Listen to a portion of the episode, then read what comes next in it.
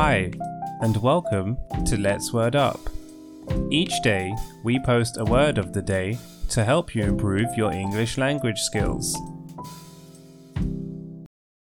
Today's word of the day is octopus. Nouns are words that we use to name things.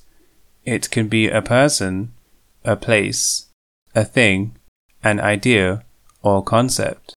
Therefore, octopus is a noun.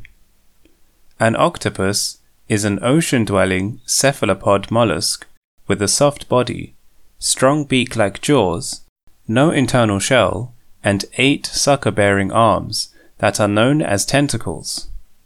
This might be hard to imagine, so feel free to research octopus to find out more and see what they look like. An example of octopus used as a noun in a sentence would be The octopus is a part of the cephalopod family that includes squid, cuttlefish, and nautilus.